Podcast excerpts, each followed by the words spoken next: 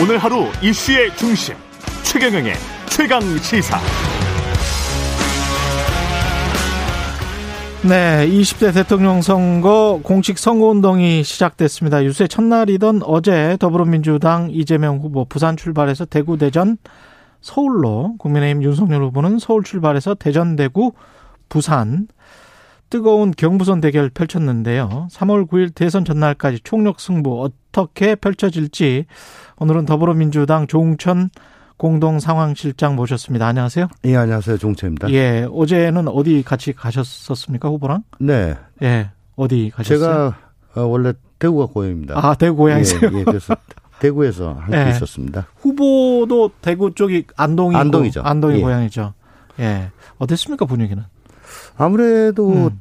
후보 고향이 안동이니까 예. 예, 분위기가 좀 살가웠죠. 그래요? 예. 어. 그런 게 뭐 피부로 좀 느껴졌습니다. 아, 그렇군요. 예. 민주당 후보라도 아, 아무래도요. 아무래도 예, 예. 어.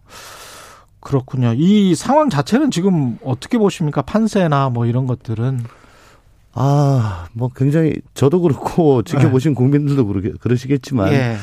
어, 공식 선거 운동 들어갈 때까지 이렇게 음. 한치 앞을 내다볼 수 없는 이런 선거는 정말 지금까지 이런 대선은 없었다. 지금까지 이런 대선을 없었다. 극한 극한 대선입니다. 예. 예. 참 치르고 있는 저희들도 예. 예, 바짝바짝 침이 마르고 예. 쫄깃쫄깃하죠. 쫄깃쫄깃하다. 지금 첫 메시지가 그 언론이 그 헤드라인으로 잡고 있는 첫 메시지가 이재명 후보 같은 경우는 네. 박정희면 어떻고 김대중이면 어떠냐, 좌파면 어떻고 우파면 어떠냐, 네. 전라도면 어떻고 경상도면 어떠냐. 네. 이게 국민통합정부 그다음에 정책의 유연성을 갖고 좋은 정책이면 홍준표 정책이든 박정희 정책이든 다 쓰겠다. 네. 이게 지금 가장 큰 메시지입니까?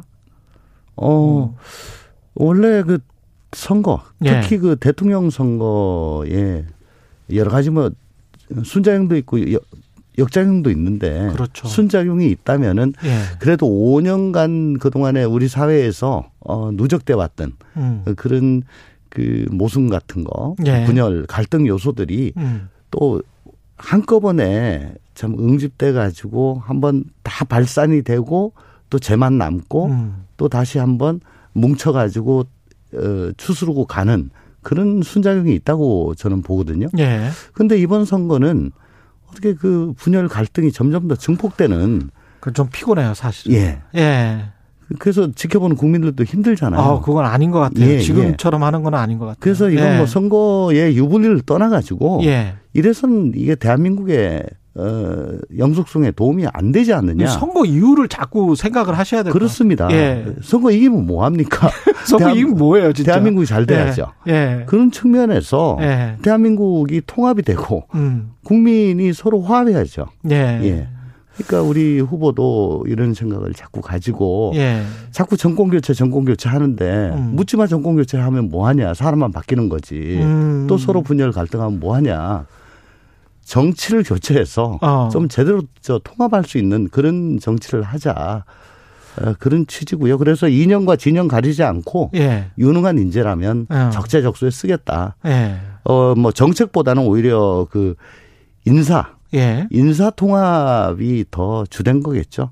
그래서 그 인사 국민- 통합이 주- 주된 것이다. 예, 예. 국민 통합 정부를 음. 위해서라면은 이재명 정부라는 네이밍도 하지 않겠다. 그런 얘기를 그저께 명동 가서 얘기를 했었죠.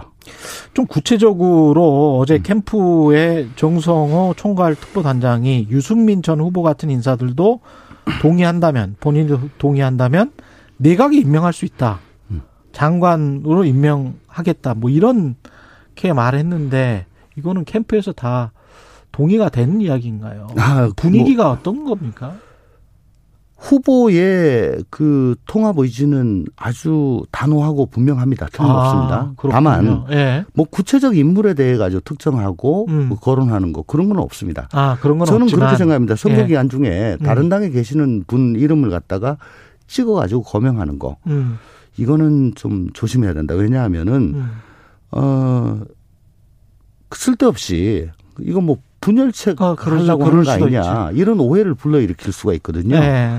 어, 또 그분들 나름대로는 또 자당 후보의 당선을 위해 가지고 뭐 음으로 양으로 또 최선을 다하고 있을 거거든요. 예. 예, 그러니까 예의도 아닌 것 같고. 예. 그래서 음 그 정도로 우리가 참 절실하다, 절박하다, 진실하다. 그 정도만? 라는 예, 라는 음. 의미로 받아주시면 좋겠습니다. 이 통합정부 구상에서 정의당 심상정 후보랄지 뭐 정의당 새로 물결 김동연 후보 이게 염두에 다 두고 있습니까? 아, 아니면 물론이죠. 예. 예. 그 누구도 제한에 제한 두고 있지 않습니다. 지금 뭐 선거 유불리 따지지 않는다는 거 아까 말씀드렸고요. 예.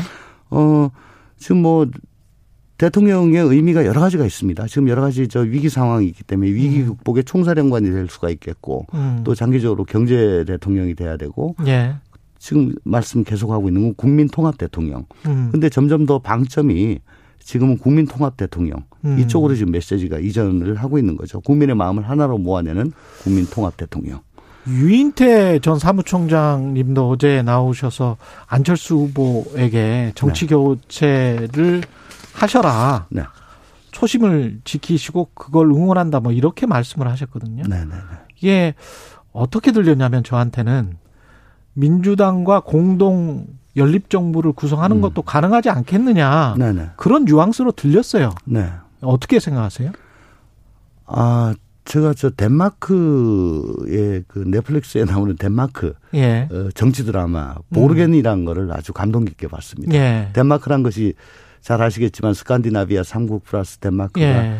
그 의원 내각제인데 아, 그 얻은 표대로 그냥 의석을 가지잖아요. 음. 그리고 제, 제일 큰 다수당이 뭐 35% 정도 이상밖에 못 합니다. 예. 근데 이제 그 어떻게든 그 정부를 구성하려고 음. 정책도 다른 어, 정당하고 연립을 하려고 노력을 하죠. 네. 그리고 정부 어, 여- 연립 정부를 구성해서 가는 동안에 여러 가지 이슈가 생기면 그때마다 갈등이 일어나는데 음. 그 갈등을 봉합하고 또 꾸려 나가고 그 분열을 막고 하는 그걸 굉장히 감동적으로 봤습니다. 저도 어 우리나라도 결국은 그렇게 연립 정부, 연합 정부로 가는 것이 맞다 라고 음. 생각을 합니다. 다만 예. 지금 우리는 뭐 저 대통령 중심제죠. 굉장히 강력한 대통령 중심제이기 때문에 어, 그걸 하려면 두 가지 조건이 필요한데 현재로서는 정책 연합 음. 그리고 내각의 분, 분배. 예. 요게 사전적으로 돼야 되죠. 어. 근데 DJP 연합을 한번 보십시오. 그- 그때는 어, 정책 연합이란 건 내각제 개헌, 합의였고 음. 정, 저 내각 분배는 책임 총리 플러스 경제부처 강력 임명권 예. 요게 있었기 때문에 가능했던 거거든요. 음. 근데 이거 1년 전 그 이전부터 수없이 밀실에서 만나 가지고 사실은 이거 어렵게 어렵게 합의한 거 아니겠습니까? 음. 지금 한 20여일 남았습니다. 예. 너무 짧죠. 어. 예, 현재로서는 물리적으로 불가능할 것 같다라고 아. 생각합니다. 그렇군요. 야권 단일화도 마찬가지 생각이세요? 지금 뭐, 아, 그 윤석열 후보 입장에서는 안철수 후보와 힘을 합해서 정권도 교체하고 그렇게 해서 국민통합정부를 구성하겠다. 이렇게 이제 이야기를 하고 있고, 예. 그게 이제 어떻게 보면 핵심인 것 같은데. 안철수 후보의 단일화 제안은 두 가지의 분명한 예. 메시지를 내건 거라고 저는 봅니다. 그때 기자회견에서. 네네. 예. 하나는 민주당과의 어, 단일화는 없다. 어. 예. 그렇죠. 첫 번째. 두 번째는 이게 자기의 마지노다. 더 이상의 양보 혹은 음. 철수는 없다. 여론조사를 해야 된다. 네네네. 자기가 예. 내세운 그 조건. 예. 서울시장 때 했던 조건. 어. 예. 그러니까 이게 마지막이니까 음. 어 막판 정치적 타협 뭐 이런 거는 기대하지 마라. 음. 이걸 받든지 예. 안 받든지 어. 이걸 안 받아 국민의힘은 안 받는다고 지금 안 받아서 생기는. 예. 어 단일 후보 단일화를 거부한 건 그러면 국민의 힘이고 어. 거기서 불거지는 모든 문제는 당신네들 책임이다. 음. 라는 걸 명확히 한 거죠. 그러면 조만간에 단일화가 결렬됐다. 나는 계속 완주하겠다 이런 선언을 할 거라고 보십니까? 안철수 후보가? 그러니까 지금 자꾸 독촉을 하는데 다만 한 가지 변수가 있습니다. 예. 정말 안타깝게도 예. 어저께 천안에서 국민의당 유세 그랬죠. 버스에서 그랬죠. 정말 안타까운 사고가 일어났지 예. 않았습니까? 안철수 후보도 유세를 중단하고 음. 선거운동을 중단하고 천안으로 가서 사고를 수습하는데 진력을 한, 한다고 하는데요. 근데 한참 레, 그 레이스를 하다가 그 쇼트를 하다가 한 번 미끄러지면은 그 다시 그 참여하기가 힘든 걸 좀 보시잖아요. 예. 그게 어떤 영향을 미칠까? 저는 사실 그게 그렇죠. 전수가 될 수가 있겠다. 어. 속으로 그런 생각은 저 개인적으로 합니다. 김희경 교수가 코로나 확진돼서 네네네.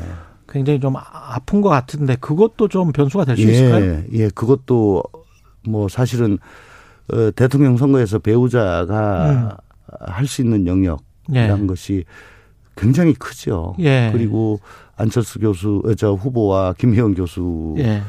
간의 그 두 분의 관계는 굉장히 돈독하신 걸로 그렇게 알려져 그렇죠. 있는데. 예. 예. 뭐 정의당도 그렇고 국민의당도 그렇고 사실은 소수 정당들은 결국은 나중에 이제 몇 퍼센트가 나와서 선거 비용을 보전 받을 수 있느냐 없느냐도 예. 네. 굉장히 중요하지 않습니까? 그렇습니다. 그런 측면에서의 언론 보도도 나오던데 그게 이제 잘못하면 당사 팔아야 된다 뭐 이런 이야기 나오잖아요. 네. 그것도 혹시 변수가 될까요? 국민의당에서 뭔가를 결정할 때 야권 단일화 결정할 때 음, 재정 문제가 가장 큰 부분이 전 뭐 저 광고, 방송 예. 광- 광고하는 부분. 광고 비용 예. 예. 그 뭐 어저께부터 이제 우리 이재명 후보나 음. 어, 윤석열, 윤석열 후보 이제. 저 방송 광고 나간 걸로 알고 있는데 그렇죠. 그 부분이 가장 큰 걸로 알고 있거든요. 아, 광고 홍보비 단가. 네네네. 예. 그 뭐 몇백억 중에 그렇죠. 그거를 좀 저 유연성 있게 가져간다면 음. 뭐 어, 오프라인에서 선거 운동은 가능하리라고 봅니다. 아. 왜냐하면 정의당이나 예. 어, 국민의당이나 또 원내 정당이고 예. 그래서 국고 보조금이 이 일정 부분 있기 때문에 음. 예. 윤석열 후보는 어제 서울 청계광장에서 출정식을 갖고 네. 부패 무능 정권 심판을 재차 강조했습니다. 네. 지난해 6월인가요? 그 정치 선언할 때 그때 뉘앙스랑 뭐 똑같은데요. 어떻게 네. 평가하십니까? 이제 본선거 시작됐으니까 조금 편파적인 얘기 하겠습니다. 예. 아니 뭐 하루에 두 예. 번만 딱 들어맞는 고장난 시계도 아니고 예. 어떻게 매번 하는 얘기가 맨날 똑같습니까? 음. 아, 정말 정권 심판 말고 다른 얘기 좀 듣고 싶습니다. 하기야 음. 뭐 윤석열 후보를 지지하는 이유를 들라고 그랬더니 70% 이상이 정권 교체예요. 예. 그러니까 그럴 수밖에 없겠죠. 음.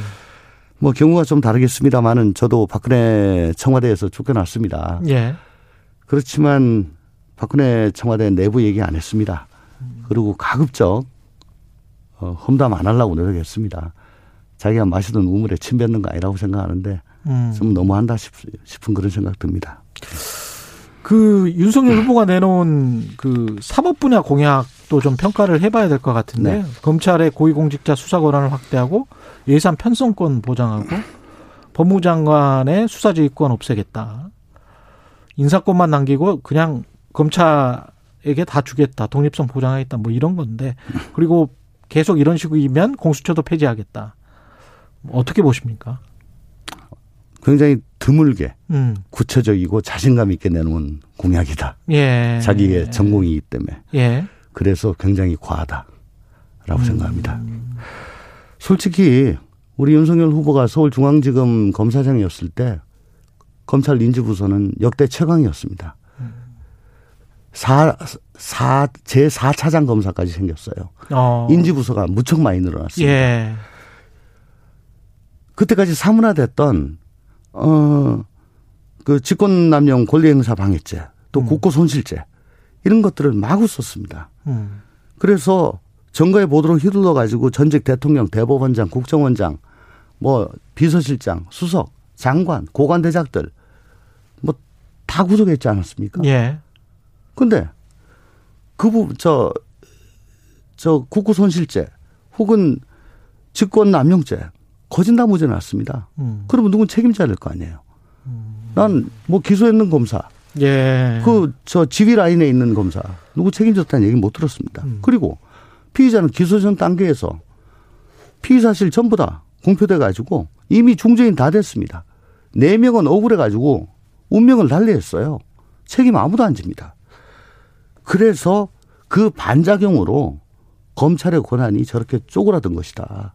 라고 저는 생각을 합니다. 음. 문재인 정부 이전으로 되돌려 놓겠다는 게 아니고요. 예. 지금 이건 보면 수사지휘권 없애겠다. 예산 편성, 편성권 주겠다. 이거는 과거에도 없었던 겁니다. 예. 이렇게 되면은 검찰총장이 경찰 경찰청장처럼 음. 매번 국회 나와가지고 답변을 해야 됩니다. 그거 그거 하겠다는 얘기는 없죠. 음. 그렇죠. 문제는요 이- 이렇게 검찰을 키우겠다는 것이 아니고 저는 옛날부터 계속 얘기하는데 음. 수사기관이 기소권을 가지면 안 된다는 거죠. 수사기관이 기소권을 가지면 안 된다. 수사와 기소를 분리해야 된다. 네네. 예. 재판기관이 음. 기소를 하면 안 되는 거하고 똑같습니다. 그러니까 검찰이 됐건 경찰이 됐건 이거 중요하지 않습니다. 음. 수사기관과 기소기관을 엄격히 분리하고 그러니까 검찰 인지부서와 예. 저 지금 어 국수본이죠. 음. 이거 통합해 가지고 수사기관을 따로 만들어야 돼요. 예. 그리고 검찰에서 저 수사기관 가기 싫은 검사들 음. 따로 저 기소 기소청에 남아 가지고 기소하고 그리고 수사기관 통제하면 돼요. 사법적 통제. 예. 이렇게 딱 장벽을 쳐서 어. 서로 저 계속 사법적으로 어 통제를 하게 만들어야지 국민의 권한이 증진이 되지. 왜 이렇게 검찰이라는 음. 정말 수사도 하고 기소도 하는 이런 권한에 이런 기관의 권한을 자꾸 키우려고 하는지 음. 검찰이 그럼 절대 선입니까? 저는 공수처에다가 기소권을 주는 것도 끝까지 반대했습니다. 공수처가 절대 선이냐고요. 음. 그러다 욕도 많이 먹었지만 예. 이거는 구조적으로 구조적으로 서로 견제할 수 있도록 만들어야죠. 음. 그러니까 공수처에서도 기소권은 빼, 뺏어야 돼요. 왜? 수사기관이니까. 아. 예. 그 논리시군요. 그 혹시 여권에서 그 전에 이제 뭐 적폐 수사 발언, 보복 논란 뭐 이런 게 있, 있었지 않습니까? 네 네 네. 윤석열 후보가 대통령이 되면 그 여권의 정치인들 뭐 무사하지 못할 것이다라는 어떤 그런 분위기 그런 게 있습니까? 그런 두려움 같은 게 실제로 있나요?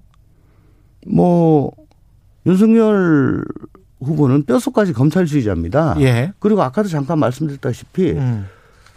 아니 우리가 보기에 당신 죄 있는 것 같아서 수사했고 음. 우리가 보기에 당신 죄 있기 때문에 기소를 했는데 아니 제 법원은 우리하고 생각을 달리해. 음. 그래서 무죄 썼네? 그럼 당신 죄 없잖아. 됐네. 음, 그럼 그만이야. 근데 이런 생각이에요. 근데 당하는 사람은 져- 예. 우리나라 언론이 어떻습니까? 수사할 때 구속될 때 그때만 그냥. 뭐 예. 일면에 쓰죠. 예. 근데 무죄 받으면 예. 일단 기사 나옵니다. 그렇죠. 모릅니다. 그 예. 사람은 이미 중죄인입니다. 음. 그 사람의 삶은 이미 다 끝났어요.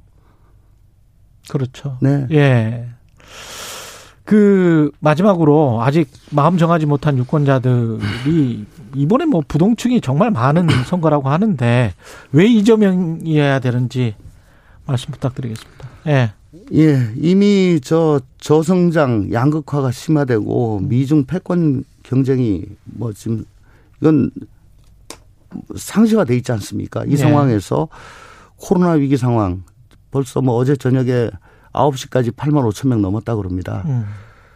또 우크라이나 우크라이나 사태로 원자재 가격 올라 올라가죠. 예. 또 미국발 긴축 정책으로 금리 인상되죠. 뭐 경제 여건이 엄청 안 좋아지고 있습니다. 음. 혹자는 이거 퍼펙트 스톰이라고 그러거든요. 예. 정말 일찍이 일찍이 보지 못했던 그런 위기 상황이 대선 끝나자마자 올지도 모릅니다. 음. 그러면 대통령 되자마자 즉각 실 즉각 실전에 투입돼 가지고 위기를 해결할 대통령이 저희는 필요한 것 같습니다.